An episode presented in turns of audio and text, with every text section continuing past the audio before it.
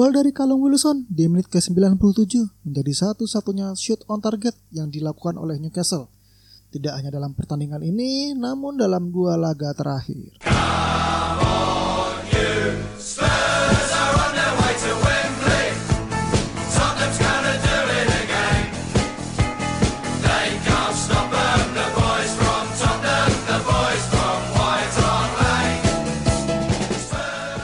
Oke, halo semuanya, apa kabar? Kembali lagi di podcast Ngobrol Spurs masih bersama gua Suryo di sini. Hmm, ya semoga hari Senin kalian tetap ceria dan lancar selalu meskipun Spurs uh, sebenarnya hasilnya tidak dibilang buruk ya. Uh, ya kita tidak kalah, kita kehilangan poin memang tidak berhasil uh, mendapatkan poin penuh tiga poin, tapi yang membuat frustrasi adalah uh, bagaimana jalannya pertandingan ya terutama kita mengalami banyak kerugian uh, dalam segi sisi uh, misalnya handsball atau maupun VAR yang terjadi ya. Terutama tadi seperti yang udah gue sebut uh, buat bumper awalnya yaitu uh, penalti dari Callum Wilson. Ya di situ bener-bener uh, ada tiga hal yang janggal ya sebenarnya ya, dalam satu kejadian tuh ya. Kejadian gol itu yang bener-bener merugikan kita ya uh, ya itu benar-benar membuyarkan kemenangan yang sudah ada di depan mata oleh kita. Dan uh, ya ini benar-benar sangat uh, dibilang mengecewakan nggak sih kalau gue kalau gue rasa kita sepakat kalau Spurs kemarin main bagus oke okay, emang kita kemarin di akhir-akhir agak sedikit uh, mulai mengendur permainan tapi kita tetap uh, masih layak untuk dapat hasil poin penuh kemarin ya mengingat keberjalanan pertandingan secara keseluruhan gitu. Tapi ya ya itu uh, kita jadi korban dari uh, peraturan ambigu yang dibuat oleh uh, federasi ya. Jadi uh, ya ya udahlah gitu. Maksudnya gue rasa dari semalam juga kita semua udah pada emosi udah pada marah-marah. Sekarang uh, hari ini hari yang baru kita coba untuk uh, ya mencari sisi positifnya lah.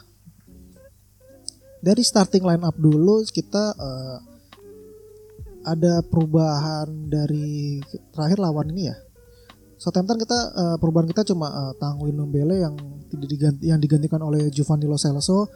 Lebihnya sama.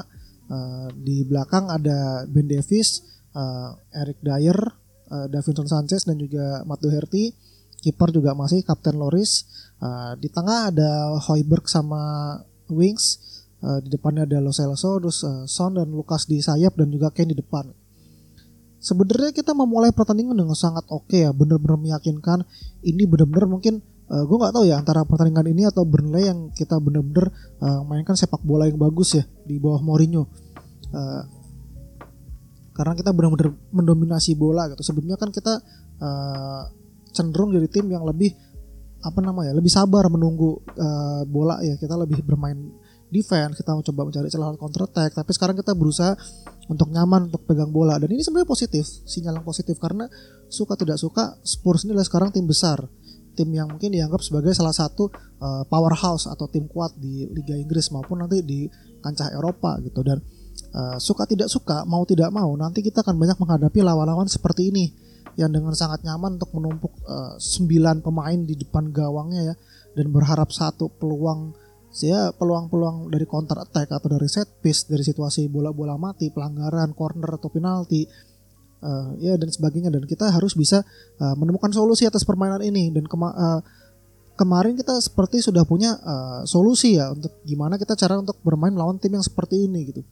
Di situ ada Hoikberg sama Wings yang benar-benar uh, nyaman mendistribusikan bola gitu. Eric Dyer dan juga ada Vincent Sanchez yang juga tidak uh, apa namanya tidak ragu untuk ikut naik ke depan sampai tengah menjadi tenaga tambahan di tengah. Uh, terus juga Ben Davis dan uh, Doherty yang benar-benar membardir dari sisi sayap yang memberikan lebar lapangan, memberikan tusukan-tusukan yang berarti gitu ya. Dan juga uh, Lucas dan Son juga Ken yang semakin padu di depan ya untuk menciptakan peluang-peluang gitu. Dan ada Celso juga yang menyokong di belakang gitu yang juga uh, senantiasa menjadi uh, otak dari permainan Spurs itu sendiri ya gitu. Dan kita bikin banyak peluang ya. Ini kita uh, statistiknya cukup solid ya. Kita punya ball possession sampai 60% ya. Coba gue cek sekali lagi takut salah. Mana tadi? Ya statistik lengkapnya itu kita punya 65% penguasaan bola. Uh, Newcastle cuma punya 35% kita membuat shoot uh, yang sangat banyak. Total 23 shoot kita lepaskan di mana 12 di antaranya on target. Ada 7 yang off target dan 4 yang di block gitu. Ada 10 tendangan penjuruan juga kita buat tidak ada offset sama sekali. Ya ini tidak ada offset sama sekali ini menunjukkan betapa rendahnya ya garis pertahanan yang dibuat oleh uh, Newcastle. Mereka benar-benar ya bahasanya parkir bus lah menumpuk pemain aja di belakang gitu.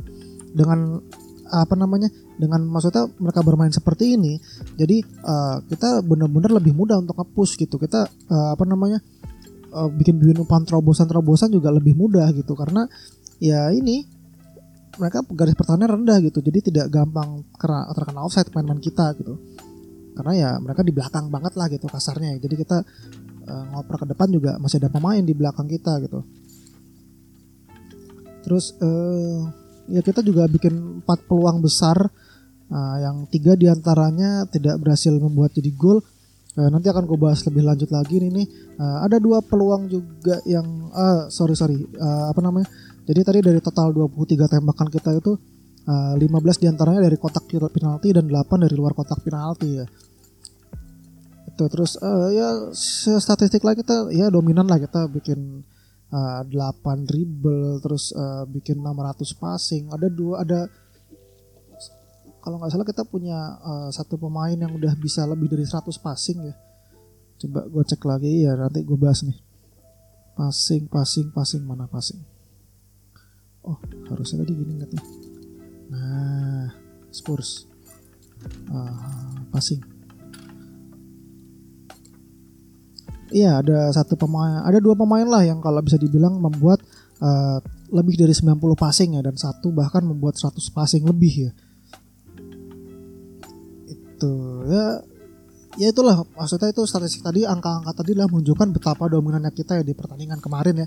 Di mana Newcastle sebenarnya tidak bisa keluar dari tekanan kita tidak bisa mengembangkan permainan. Bahkan setelah kebobolan pun mereka juga tidak bisa banyak ya tidak bisa banyak berbuat banyak lah gitu. Terus uh, gol dicetak oleh Lukas Moura di menit ke-25 memaksimalkan crossing dari Harry Kane dari sisi kiri. Uh, ini yang menarik ya karena Harry Kane kembali menambah pundi-pundi asisnya sekali lagi menegaskan bahwa Kane bukan cuma sekedar uh, penyerang yang mencetak gol, tapi dia juga bisa menjadi kreator bagi teman-temannya, bagi rekan-rekannya, bagi kawan-kawannya. Dan ini ya sekali lagi membuktikan bahwa Kane adalah striker yang komplit. Gitu. Bahkan dia kasih crossing pakai kaki kiri dia yang mana itu bukan kaki dominannya dia gitu. Golden crossing juga bagus tuh benar crossing yang mendatar melewati sekitar tiga pemain lawan lawannya main lawan terus ada uh, Lukas Moura di tiang jauh yang tinggal uh, menyodok bola doang tuh. Ini juga gol yang spesial buat Lukas Moura kenapa? Karena ini adalah gol pertama dia ya di setelah uh, 22 pertandingan di Liga Inggris tidak mencetak gol ya. Terakhir kali Lukas Moura mencetak gol itu ketika pertandingan melawan Wolverhampton uh, bulan Desember tahun 2019 yang dia bikin uh, gol seloran itu loh. Kalau kalian ingat dari kanan yang dia gocek-gocek sendiri, langsung nendang kencang ya. Ya menitnya nanti bisa kalian tahu sendiri lah, tapi udah cukup lama Lukas Moura nggak bikin gol ya. Semoga uh, gue berharap Lukas Moura bisa lebih konsisten sih, apalagi kan dengan kehadirannya Gareth Bale ini uh, benar-benar membuat posisi dia yang terancam gitu.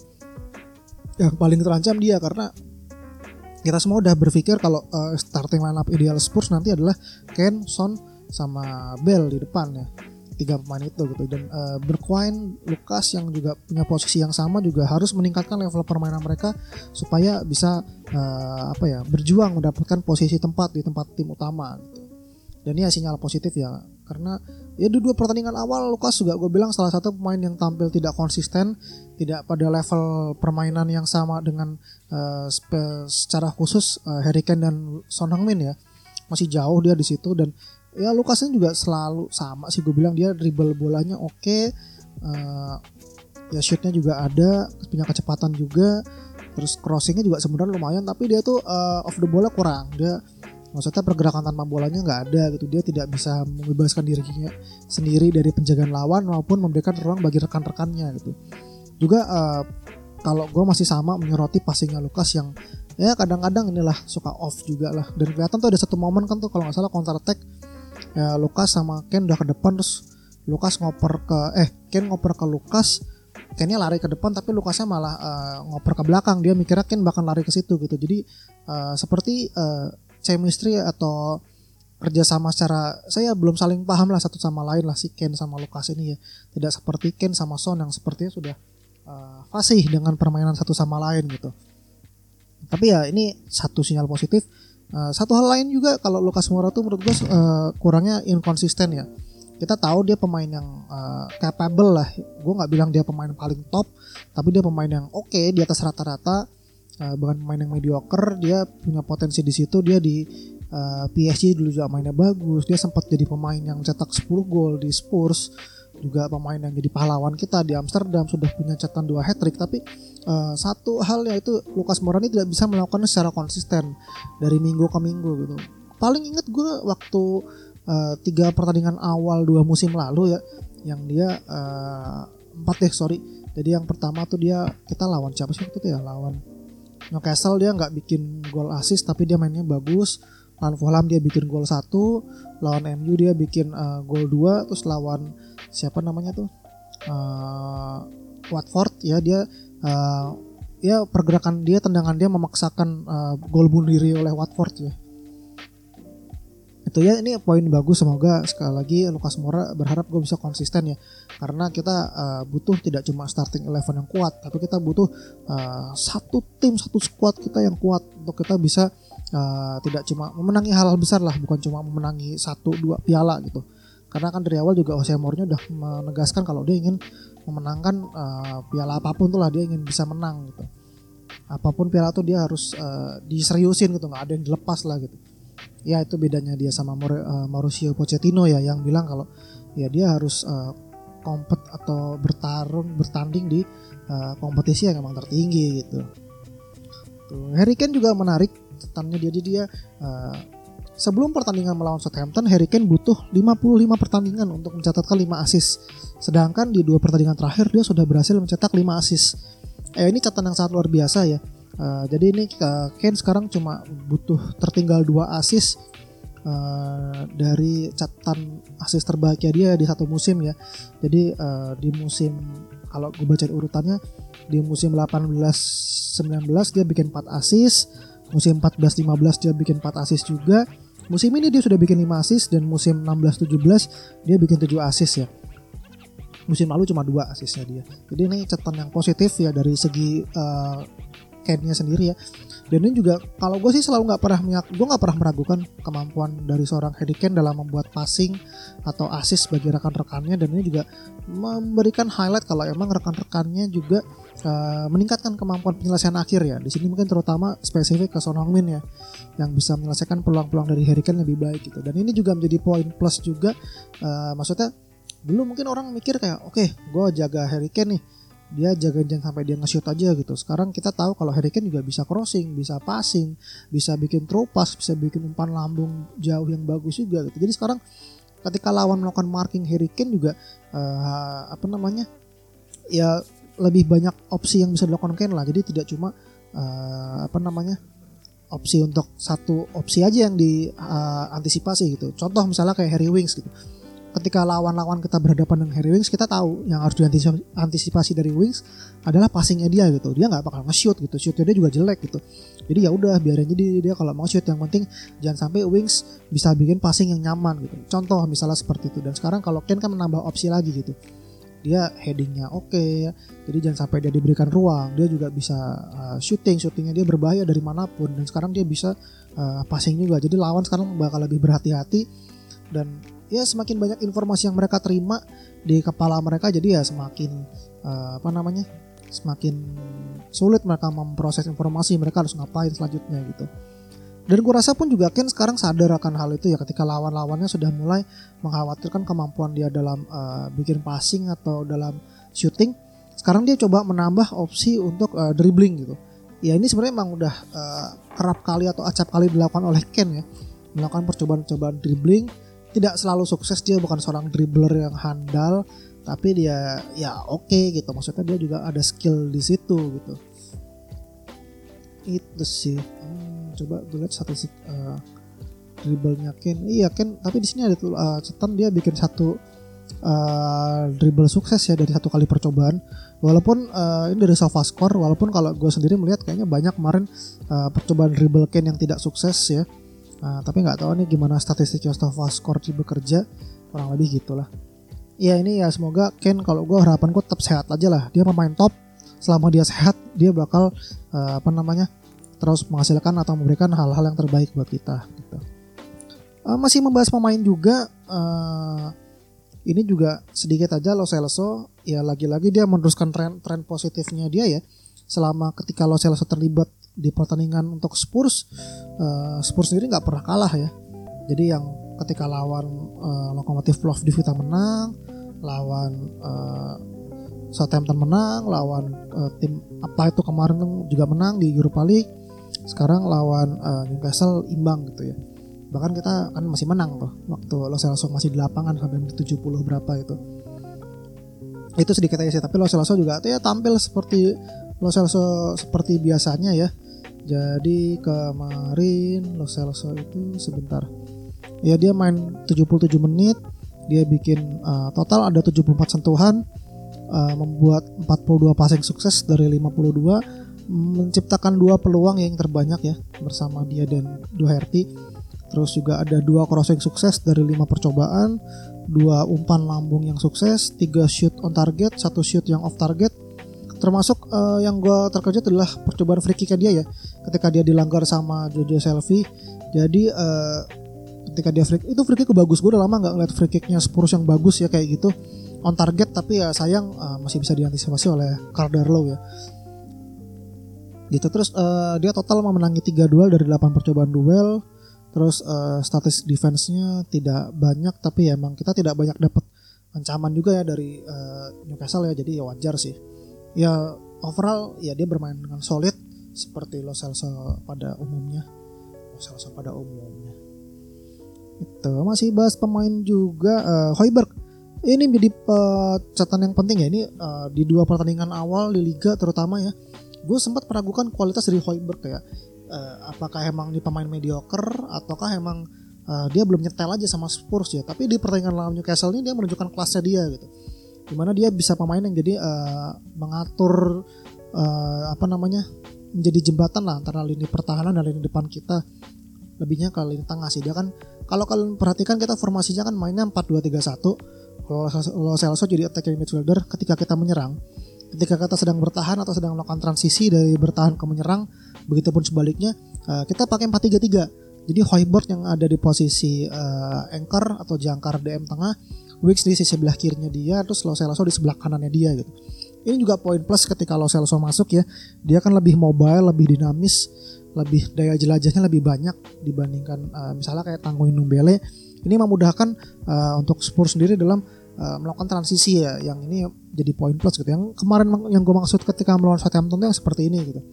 Ketika dalam melakukan transisi uh, Lo Celso lebih cermat dan lebih cerdas gitu satu juga Lo Celso gue lupa ngomong. Dia gue suka banget ketika dia uh, pegang bola ya. Kenapa dia bukan seorang pemain yang ya bukan Messi lah yang bisa gue cek lincah banget gitu.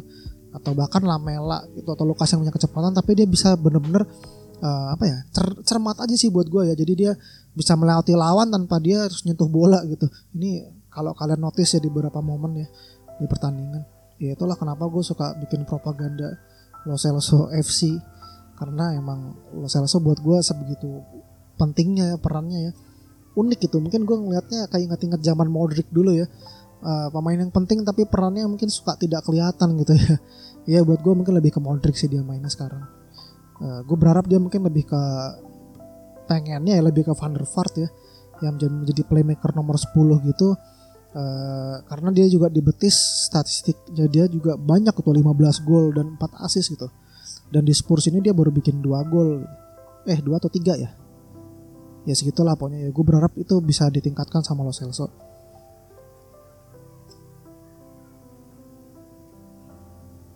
Balik lagi ngomongin Hoiberg tadi gue di awal juga sempat ngomong kalau ada pemain Spurs yang bisa bikin 100 passing. Hari ini ya Hoiberg. Hoiberg dia total bikin uh, eh, 109 passing. Ya uh, eh, 109 passing dan apa namanya uh, ada 95 yang sukses. Eh sorry. 95 bener ya gue salah baca ya.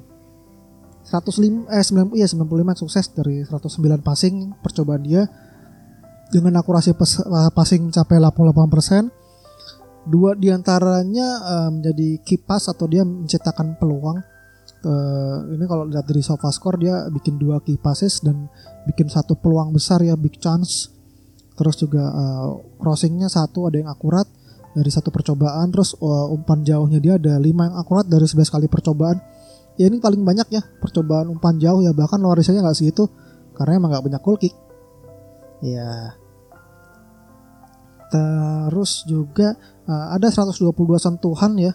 Uh, jelas itu terbanyak. Uh, nomor 2 Harry Winks dan juga Matt Doherty. Ada tiga orang pemain ya yang mencetak 100 sentuhan di pertandingan ini uh, Hoiberg paling banyak dengan 22, 122 sentuhan. Terus juga dia paling banyak dalam uh, memenangi kembali uh, bola ya atau melakukan recovery uh, mendapatkan kembali uh, possession ya. Baik itu dari tackle maupun intercept ya. Uh, ada enam kali dia recovery uh, saham eh terbanyak kedua setelah dua RT ya. Dua RT bikin tujuh. Hmm. terus dia juga bikin dua clearance terus dia apa namanya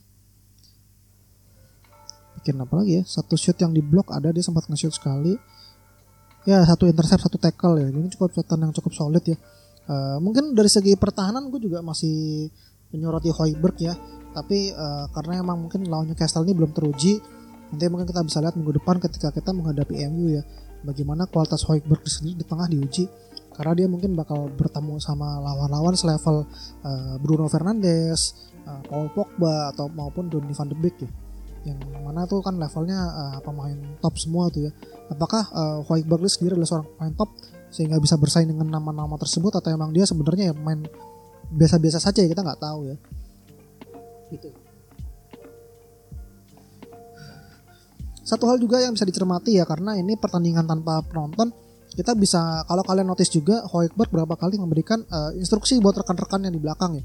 Uh, kayak dia sempat ngomong ke Dyer kayak jangan passing ke samping langsung aja ke depan langsung ke depan. Terus ketika uh, apa namanya uh, back back empat di belakang ini mulai uh, kurang terorganisir uh, Hoiberg lah yang memberikan instruksi untuk uh, keempat uh, pemain belakang kita ini gitu juga ada satu momen ketika Ben Davis bikin clearance dari crossingnya Newcastle terus dia bilang uh, bravo Ben gitu. Kayak bagus Ben gitu. Kayak uh, apa namanya keren lah gitu. Dia kasih pujian secara langsung gitu. Jadi menunjukkan uh, ketika uh, Hoiberg ini datang kan dia datang sebagai uh, mantan kaptennya Southampton ya. Dia masih kapten tapi karena uh, menunjukkan keinginannya dia untuk pindah jadi dia copot dari ban kapten.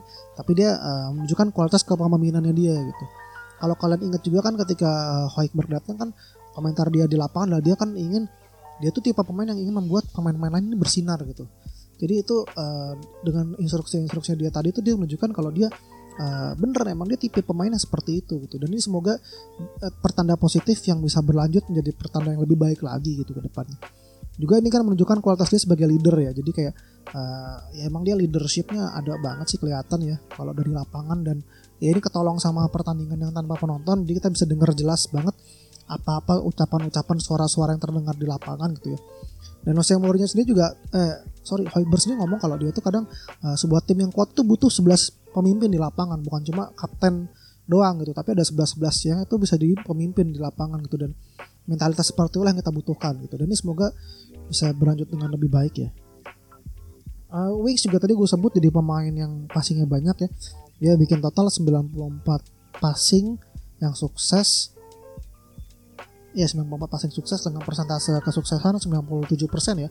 Cuma bikin 4 passing gagal jadi uh, eh, 16 passing dia yang ke arah belakang sukses 33 ke samping sukses ada 41 dari 45 percobaan yang passing ke depan sukses ya. Ya ini mungkin gak kelihatan ya tapi ini uh, ya salah satu peningkatan performa dari Harry Winks ya. Gue belum bilang ini Harry Winks yang sesungguhnya karena Uh, Harry Wings itu pemain bagus. Gue selalu orang yang menilai tinggi seorang, seorang Harry Wings gitu. Cuma uh, di beberapa musim terakhir ini dia seperti mengalami penurunan performa gitu. Beda dari Harry Wings yang dulu lah, yang punya passing range yang oke. Okay. Mungkin kalau kalian inget ketika kita uh, lawan Real Madrid yang kita menang 3-1 itu dua dua leg ya bahkan yang dari saat imbang pun juga Harry Wings main benar oke okay gitu dia benar-benar uh, menguasai lini tengah sendirian waktu itu kan dia akan mainnya kan sendiri uh, melawan uh, gelandang-gelandang seperti Modric, Toni Kroos, Casemiro. Jadi dia benar-benar bisa mendominasi gitu. Waktu yang kita menang 3-1 lawan Madrid yang dia bikin uh, umpan diagonal ke Trippier di kanan itu belum kelihatan kualitas dia seperti itu. dengan apalagi sekarang adanya Doherty ya yang bisa dengan nyaman membombardir sisi kanan uh, penyerangan kita ya gue berharap passing-passing wing seperti itu bisa keluar gitu atau mungkin nanti kan dia banyak beroperasi di kiri dia bisa bikin terupas ke region uh, di, yang jadi back kiri nanti kemungkinan ya uh, back kiri utama kita ya ya ini adalah kualitas yang gue harapkan juga. Sama yang ketika uh, dia bisa muter-muter pegang bola tuh loh. Maksudnya ketika lo bisa uh, melewati satu lawan tuh jadi uh, benar-benar keuntungan buat kita banget gitu ya. Buat menyerang lebih enak karena kita bisa ya itulah satu lawan lawan satu lawan dilewati dan pasti satu pemain lawan lagi akan uh, naik untuk mengcover uh, teman yang dilewati itu ya. Itu gue berharap sisi itu dari Wings keluar gitu 103 sentuhan terbanyak kedua setelah Hoikberg dan yang ketiga itu yang bikin sentuhan paling banyak adalah Matt Tuherty dengan uh, 101 sentuhan ya dan di sini Matuyo itu juga merajai statistiknya Spurs kemarin ya. Dia membuat dua peluang, terbanyak kedua eh sama ya kayak Lo Celso. Uh, ya sama dengan kayak Lo Celso membuat dua peluang. Terus juga dia bikin passing terbanyak di sepertiga akhir lapangan dengan 20 passing. Terus juga dia uh, memenangi kembali penguasaan bola paling banyak dengan tujuh kali ya. Jujur emang ini bukan uh, penampilan terbaik Doherty tapi uh, Doherty ini selalu solid menurut gue ya dari awal dia main sampai sekarang. Uh, ya dia bermain seperti tanpa celah gitu. Ya paling celahnya dia ketika handsball itu aja sih. Juga handsballnya kan handsball yang tidak bisa dihindarkan atau ambigu gitu. Sebenarnya dia solid dia menunjukkan kualitasnya dia. Sempat bikin assist juga buat Ken untuk gol dia yang dianulir uh, ya beberapa kali crossing crossing dan tusukannya dia juga benar mengancam gitu ya satu yang gue suka dari Doherty adalah dia tahu kapasitasnya seperti apa, dia tahu keunggulan dia apa dan itu yang akan dia maksimalkan gitu. Dia bukan pemain yang akan memaksakan untuk melakukan dribble atau untuk melakukan tusukan gitu. Dia lebih ke tipe yang oke, okay, uh, eh, dia akan siap untuk lari, mencari ruang, dia lari, temen dia passing. Seperti itu gue suka banget gitu dia main seperti itu. Gitu. Jadi benar-benar efektif dan efisien banget itu. Jadi emang ketika bola sudah sampai di fullback, uh, ya udah tugas dia tinggal mengalirkan ke tengah aja tuh, mengirimkan umpan ke tengah gitu. Atau benar-benar ya udah ketika dia emang mau balikin lagi ke tengah, ke pemain yang di gelandang itu ya dia sudah memastikan bakal menarik uh, beberapa pemain lawan sehingga ruang semakin banyak terbuka gitu. Ya ini pemain yang rapi banget, yang team player banget lah. Gitu. Mungkin itu aja dari soal pemain-pemain yang menonjol ya. Gue ngecek durasi dulu. Wow, sudah hampir setengah jam.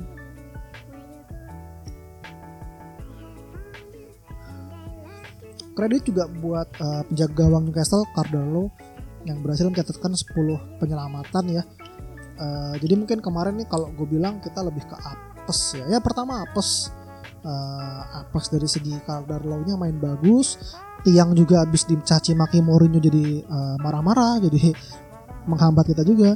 Ditambah sama keputusan kontroversial kemarin yang nanti akan gue bahas juga. Sekarang spesifik ke Calderlo dulu ya.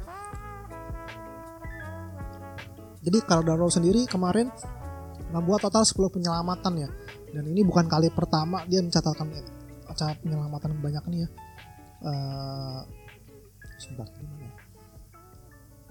Jadi uh, kalau kalian gue sebenarnya ada di dejavu sama pertandingan uh, Spurs lawan Newcastle yang berapa tahun lalu tuh ya, yang itu tim Kroll bikin 14 save ya di situ. Jadi uh, kita udah berapa kali melawan tim-tim yang save-nya banyak lawan kita ya lawan Krul tuh yang sekarang sampai sekarang pun masih jadi rekor ya tahun 2013 lalu. Waktu itu masih ada Ade Bayor kalau nggak salah ya. Yang bikin 14 save terus juga masih ada Fabianski di Swansea yang bikin 13 save lawan kita. Uh, itu kalau kalian ingat yang kita menang 2-1 doang tuh. Denny Rose yang bikin gol dari long shoot terakhir penentunya.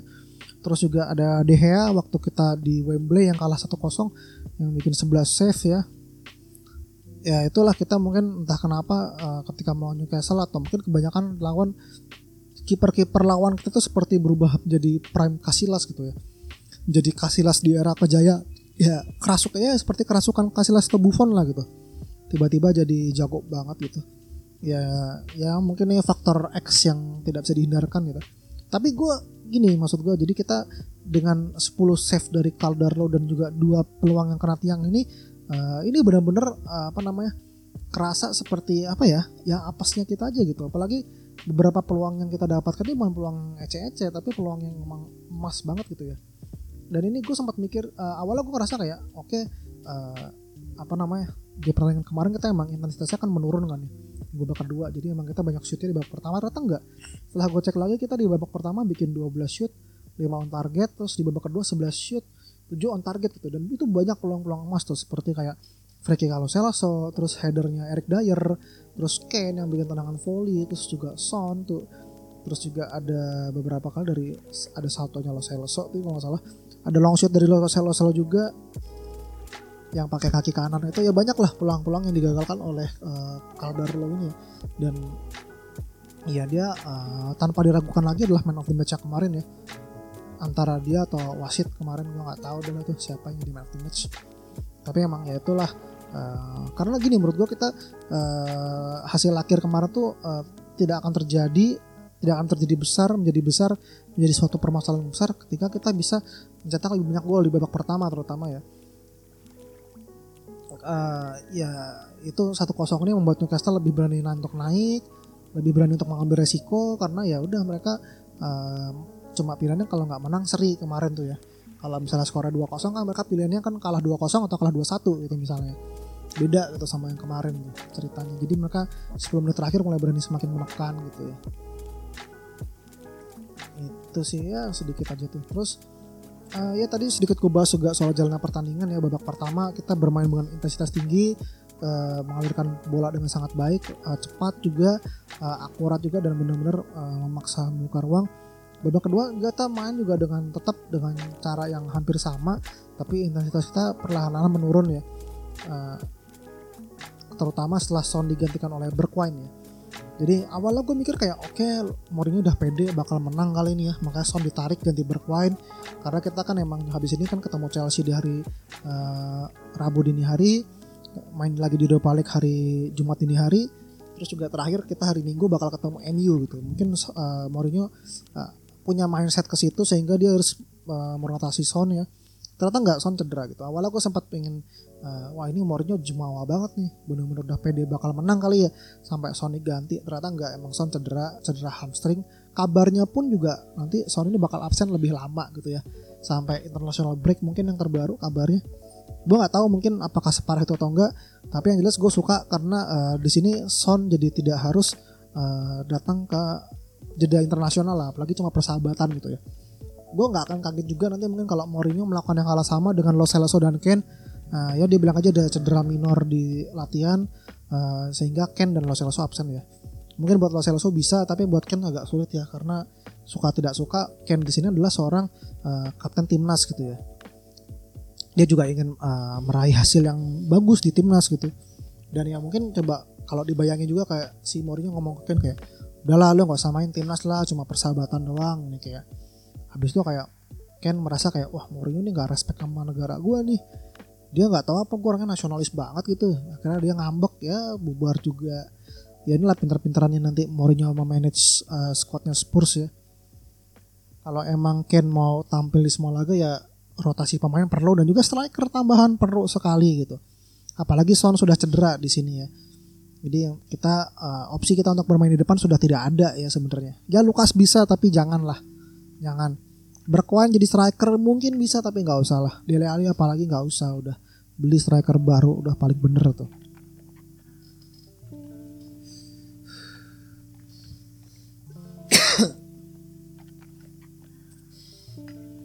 Terus uh, ya tapi emang uh, sekali lagi tadi uh, yang pengen gue bahas kan soal uh, jalannya pertandingan yang berubah ya ketika Son ditarik keluar.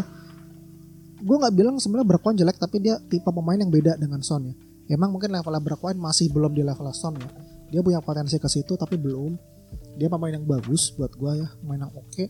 bahkan dia kan udah bikin gue lebih banyak daripada Lukas kan ketika sejak dia datang tuh.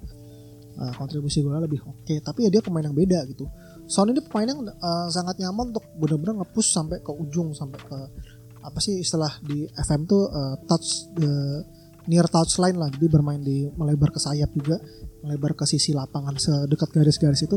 Sedangkan Bergwijn ini pemain yang lebih nyaman untuk bermain lebih ke dalam gitu.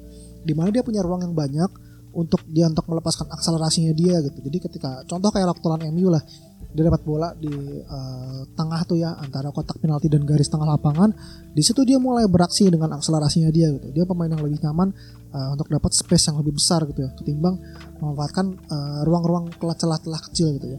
Gue nggak bilang ini uh, lebih bagus Son atau ber ya jelas lebih bagus Son sih ya.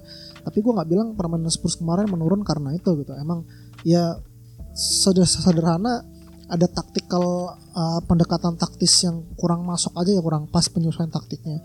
Butuh penyesuaian taktik lah kalau emang kita mau main pakai berkuat gitu kalau buat gue ya dia mirip Lamela lah tapi versi bisa lari gitu kalau di pengamatan gue nah. tidak ingin menyalahkan berkuat karena dia masih butuh waktu juga masih layak untuk uh, menunjukkan kemampuan dia yang sebenarnya gitu ya. Kemarin dia preseason mainnya oke okay padahal ya tapi ya nggak tahu sih main Spurs musim ini yang preseasonnya oke oke malah ketika musim benerannya jadi rada melempem ya. Son juga awal-awal oke okay, tapi sempat melempem baru kemarin kan gacor lagi tuh.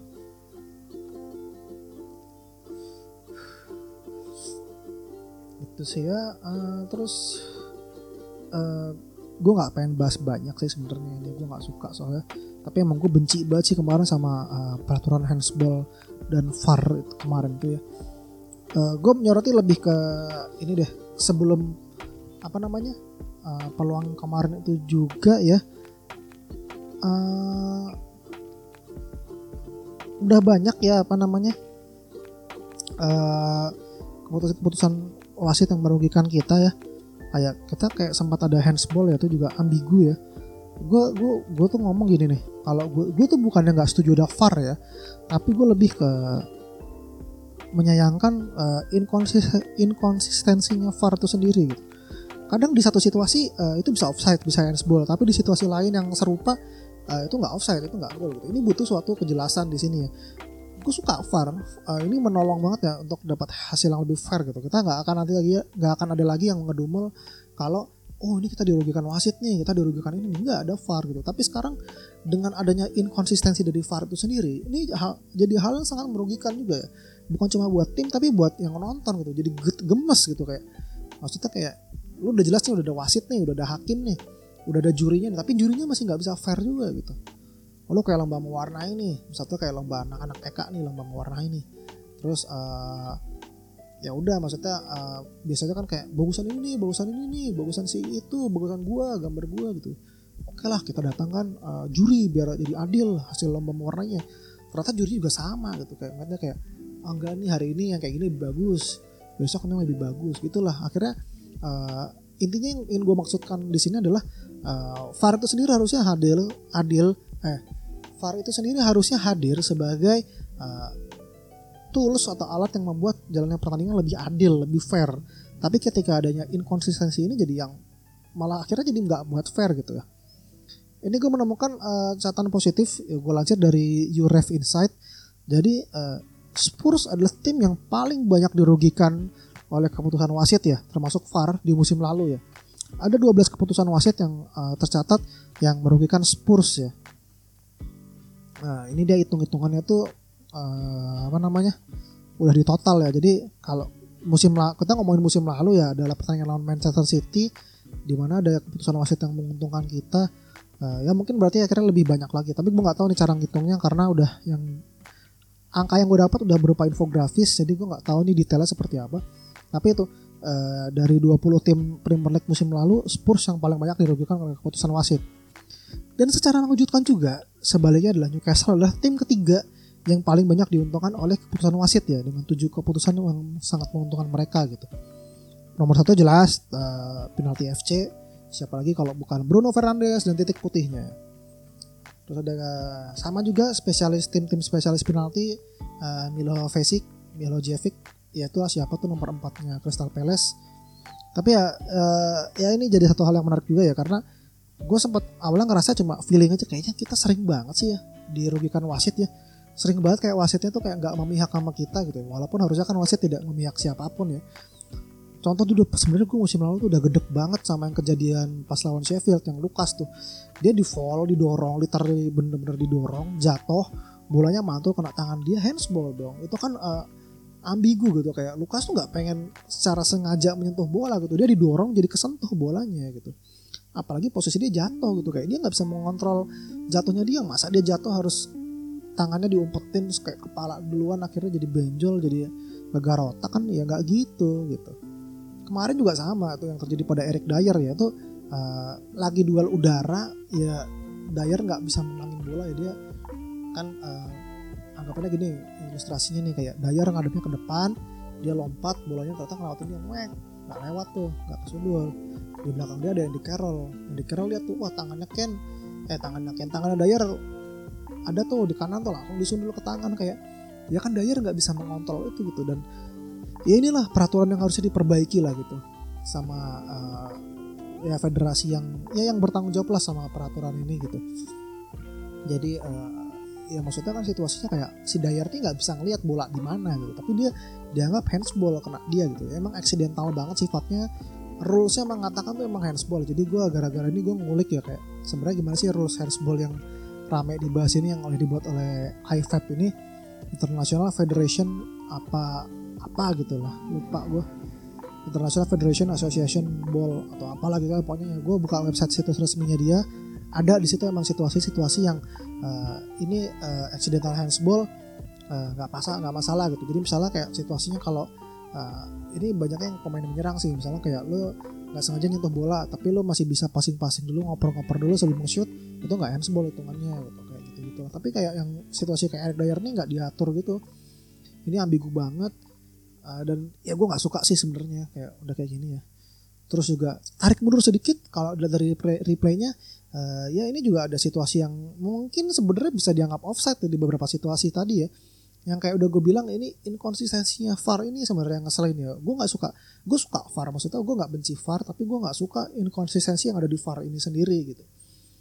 Uh, kayak kita sering tuh di Spurs mengalami situasi kayak Andy Carroll kemarin yang ya kalau bola itu dianggapnya offside gitu dia kayak Son berapa kali kayak gitu Aurier siapa Ken gitu kayak gitu tuh offside. Tapi kalau giliran yang kemarin kita hadapi kok gak offside gitu? Atau kayak golnya Chelsea kemarin terakhir tuh kayak Harvard kayak Harvard ya kena tangan sedikit terus uh, passing baru gol tuh kayak. Sedangkan di Lukas dianulir golnya kan aneh banget ambigu banget lah gitu. Kita nggak ada kejelasan gitu ya. Terus juga ya lebih ditarik mundur lagi sedikit itu juga fall yang bener-bener aneh banget ya. Gue pas liat replaynya kayak hah ini fall karena kan ketika terus terang ketika gue nonton kan gue nggak ngeliat tuh fallnya kayak kamera udah geser udah uh, geser agak jauh kan si bende uh, wings bikin intercept mau clearance bola tiba-tiba wasit peluit fall gitu. Kayak modal juga gue lihat wasitnya nggak ada yang lihat itu karena situasinya aneh banget. Jadi si Joelinton dia ngoper bola terus ya udah akhirnya kan bola udah koper. Ada Hoiberg di situ Hoiberg balik badan dia balik badannya noleh ke arah bola tuh ke arah Harry Wings tiba-tiba Joelintonnya nyeruduk si Hoiberg gitu. Maksudnya beda uh, ketika situasinya kayak uh, Lo Celso sempat tuh di menit keberapa menit 50 eh enggak babak pertama masih uh, terus juga uh, Shelby kalau Celso juga yang yang free kicknya itu itu emang sengaja naruh badan buat ngeblok uh, supaya pemain lawan nggak bisa lewat. Sedangkan Joelinton ini benar-benar oke okay, dia passing bola ke tengah. Terus dia ngeliat Hoiberg balik badan langsung diseruduk gitu jatuh dua-dua terus dia nggak fall gitu. Ini kan aneh banget sebenarnya. Maksudnya kayak kalau wasitnya sendiri ngeliat replaynya kayak hah ini follow serius gitu. Karena ya kalau emang posisinya si Joelinton lebih bagus ya dia cuma lari biasa terus nabrak ke arah Hoiberg ya oke okay. gue mungkin maksudnya oke okay gitu. Oke okay, mungkin ini fault ya walaupun nggak serak juga tapi ini bener-bener loncat gitu kalau kalian replaynya itu jadi ya ini bakal jadi panjang dan membosankan sebenarnya kalau dibahas terus terus terus menerus ya. Uh, tapi kan juga udah banyak uh, pemain-pemain mantan pemain terus pandit-pandit uh, yang sudah speak up soal hal ini ya. Kayak seperti Vertonghen pun bahkan komentar kayak ya tolonglah FA nih di yang bener aja lah gitu ya. Diperbaikilah aturannya. Tonsen juga bilang kayak the game has gone tuh. Ryan Mason juga ngomong kalau ya ginilah yang terjadi kalau eh, orang-orang yang nggak ngerti sepak bola suruh bikin aturan bola gitu. Ya gue setuju sih maksudnya orang-orang yang terlibat di aturan ini kan mereka bukan orang-orang yang pernah terlibat di lapangan gitu. Mereka uh, kayak aturan handsball ini salah satunya kayak emang banyak udah yang ngomong kalau aturan handsball ini udah waktunya direvisi ya. Karena ada beberapa hal-hal yang uh, accidental gitu ya kayak Eric Dyer kemarin lah dia nggak tahu posisi tangannya di situ. Dia lagi kayak maksudnya uh, lagi ngadep ke mana ya maksudnya kayak lu orang deh lagi diem nih diam duduk ada ke depan dari belakang dicolek kuping lu pakai uh, enggak, enggak enggak gini gini gini. Misalnya kayak lu lagi duduk nih di suatu tempat nih anggaplah depan Indomaret gitu. Tiba-tiba datang orang dari belakang geletakin samurai di dekat punggung lu situ geletakin aja. Datang polisi lewat wih lu ngapain bawa samurai nih lu kriminal ya gitu. Kan ini kan jadi misalnya orang ini kayak lah gue nggak tahu gue cuma duduk doang di sini gitu. Duduk-duduk doang depan Indomaret. Tiba-tiba ada samurai di belakang gue gue malah tahu ada samurai di situ bukan punya gue juga gitu. Tapi polisi cuma bilang kayak itu ada samurai buktinya harus ditangkap di penjara. Ya seperti itulah menurut gue analoginya ya. Uh, yang terjadi kemarin situasinya dan ini gue berharap uh, dengan adanya kejadian ini uh, segera diperbaiki aturannya oleh yang benar-benar mengerti akan aturan ini bagaimana seharusnya dibuat. Ya semoga ya gue masih berharap sih uh, ya ada yang terbaik lah kalau kita bisa appeal atau apa uh, ya kita protes lah maksudnya ini kan hasilnya merugikan kita banget gitu dua poin gitu kan ya besar lah apalagi minggu ini kayak banyak tim-tim kehilangan poin tuh Chelsea, uh, City, terus juga Wolverhampton, terus juga siapa lagi ya? Uh, Sheffield dia banyak lah tim-tim kehilangan poin sehingga ini akan jadi sangat berharga sekali ya maksudnya uh, kalau kita bisa meraih poin penuh di sini. Tuh ya terus juga sebelumnya ada banyak peraturan yang ada keputusan-keputusan yang merugikan juga kayak uh, klaim penalti kita gitu kayak ada beberapa kali ada dua kali handsball yang gue catat termasuk yang di akhir ketika Nombele crossing terus kena tangan. Uh, tapi nggak tau lah inilah lagi-lagi inkonsistensi ya lagi ya gitu. Terus juga imbas dari kejadian ini kan sempat di akhir tuh ada cekcok tuh uh, sampai wasit uh, Peter siapa tadi? Gue bosan gue uh, googling tuh. Ntar gue cek lagi. Uh, aduh aduh, aduh Peter Peter Peter Peter Peter Peter Peter Parker bukan. Peter Bangkes ya Peter Bangkes ya si Peter Bangkes ini apa namanya? Uh, yang ngasih kartu merah lah. Awalnya uh, gue kalau gue pribadi ngeliatnya kayak Sacramento tuh kayak kartu merah tuh terus lihat Twitter nge-scroll loh Harry Kane katanya itu kartu merah. Terus dikonfirmasi ternyata uh, asisten pelatih. Walau berita Sacramento yang muncul terus ternyata uh, Nuno Gomez yang muncul gitu. Yang dapat kartu merah gitu. Terus uh, ya Mourinho juga langsung ketika sebelum penalti ini diputuskan putuskan pun dia sudah langsung balik ke belakang udah nggak mau lihat dia kayak udah kelihatan gedek banget kayak ah what the fuck nih apa yang terjadi sih kayak gini nih. Ya udah gedek banget dia cabut terus juga dia ngomong uh, situasi Nuno Gomez kemarin uh, ya sangat disayangkan lah tapi dia ngomong gini nih statementnya menarik juga. Uh, apa namanya dia ngomong kayak mungkin untuk beberapa tim hal hal-hal seperti ini bisa merubah jalan pertandingan tapi buat Spurs enggak. Ini jadi sangat menarik kenapa dia kayak menegaskan kayak ya ini semacam Mourinho ini tahu gitu kayak dia uh, ada tim-tim yang diuntungkan dan tim-tim yang tidak diuntungkan gitu. Komplain-komplain seperti ini kadang bisa membuahkan hasil uh, tapi banyak juga tidak membuahkan hasil sama sekali termasuk seperti yang terjadi oleh uh, Nuno Santos Gomez kemarin ketika dia komplain ya. Dia pelatih penjaga gawang Spurs gitu. Mourinho sendiri juga ngomong di akhir pertandingan kayak uh, gue nggak ngomong apa-apa nggak ngomong komentar apa-apa soal VAR. Mourinho juga udah sering ngomong kan soal VAR tuh kayak dulu dia kayak VAR ini merusaknya game merusak uh, seninya game uh, merusak beauty of the game gitu kalau menurut dia gitu VAR nih terus juga yang lebih spesifik lagi Mourinho ngomong nih kayak kemarin pas kemarin tuh gini kayak ah, enggak lah gue nggak mau komentar soal VAR gitu. Gue daripada ngabisin duit gue buat ke FA mendingan gue buat donasi uh, ke amal gitu. Artinya gue nggak mau dihukum gitu. Kalau gue dihukum gue keluar denda nanti gue ngasih duit, duit ke FA gitu. Gue nggak mau mendingan gue donasi. Jadi gue mendingan diam aja deh. Gitu. Ini statement yang sangat tegas dari uh, Mourinho. Gue suka kritiknya dia pedes ya. Dengan singkat pada jelas dia pedes untuk menyampaikan uh, ya semua inilah gitu. Hal-hal di semua gitu. Terus juga satu uh, jadi satu hal terus ya gue ngomongnya ya. Uh, ya uh, yang paling menarik kalau buat gue kemarin gini Mourinho ngomong kalau uh, gini dia udah Spurs ini klub ketiga dia yang dia tangani di negara ini gitu. Di Inggris maksudnya. Uh, dan dia merasa respect yang diterima oleh Spurs ini beda sama dua tim yang dia tangani sebelumnya yaitu Chelsea dan juga uh, eh, MU Manchester United gitu. Ini seperti dia ngomong kayak uh, ya emang uh, kita nggak bisa memungkiri kalau uh, Chelsea dan MU ini punya sejarah yang lebih bagus daripada Spurs gitu ya. Walaupun sejarahnya Chelsea kan dimulai ketika Mourinho menangani mereka gitu ya. Tapi dia merasa uh, respectnya Spurs ini tidak sama gitu yang diterima uh, dengan tim-tim lain dengan tim-tim yang sebelumnya dia tangani gitu dan kalau ditanya Mourinho apakah dia mau menukar itu semua enggak dia nggak mau. Dia sekarang sudah bahagia dia mau fokus di Spurs dia ingin menangi sesuatu dengan Spurs gitu. Uh, ini gue suka banget gue terus terang kayak apa ya hati gue tuh tergerak banget ngeliat Mourinho ngomong statement statement gini. Uh, gue merasa kalau apa namanya ya okay, gue akan support Mourinho ya. Walaupun ya support yang bisa gue lakukan cuma ini doang mungkin ngomong doang di Twitter doang di sosial media doang gitu. Uh, nggak banyak yang bisa gue lakukan dukungan gue terhadap Mourinho tapi gue akan oke okay, uh, gue akan ada di belakang Mourinho sekarang sampai dia bener-bener uh, tidak bisa melakukan apa sesuatu buat Spurs gitu. Tapi sekarang gue yakin Mourinho bakal menang memenangi sesuatu buat Spurs.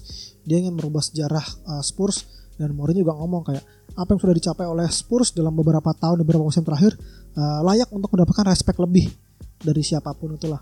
Dan gue suka banget statement dari uh, Mourinho dan gue berharap banget banget banget Mourinho bisa memberikan mencatatkan sejarah buat Spurs. Ya oke gitu aja lah uh, uh, sudah kepanjangan ya. Oh iya uh, yang gue lupa ngomongin Mourinho. Jadi uh, ini selama menangani Spurs kemarin ini pertandingan juga mencatatkan rekor-rekor buat Mourinho ya. Uh, 23 shoot dan yang 12 on target ini menjadi rekor terbanyak Mourinho selama dia menangani Spurs ya. Sebelumnya tidak pernah bikin sebanyak itu. Terus juga 32 sentuhan di kotak penalti juga terbanyak oleh Mourinho dan tapi ini satu rekor yang ternodanya adalah uh, Mourinho kan sebelumnya di 8 pertandingan terakhir selalu menang di kandang melawan Newcastle tapi sekarang dia akhirnya seri jadi akhirnya sekarang 8 kali imbang satu kali seri rekor dia lawan Steve Bruce masih bersih masih selalu positif tidak pernah kalah tapi ya uh, ini menunjukkan uh, Spurs sedang bergerak ke arah uh, yang tepat gitu.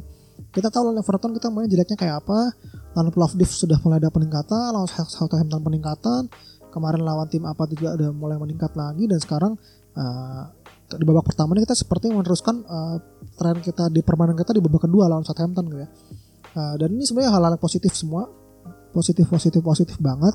Uh, Spurs sedang bergerak ke arah yang tepat. Kita mungkin emang sekarang lagi ada di tengah-tengah uh, transisi ya untuk ke arah yang lebih baik. Tapi dan gue percaya lah di bawah Mourinho ini semua akan lebih baik. Oke gitu aja. Uh, udah lama mungkin durasinya udah hampir satu jam gue nggak mau ngelawan satu jam nih sebenarnya di sini. Uh, apalagi kalau gue mau bahas preview lawan Chelsea nanti pasti lebih dari satu jam gitu. Uh, lebihnya juga lebihnya banyak bukan cuma lebih semenit dua menit gitu.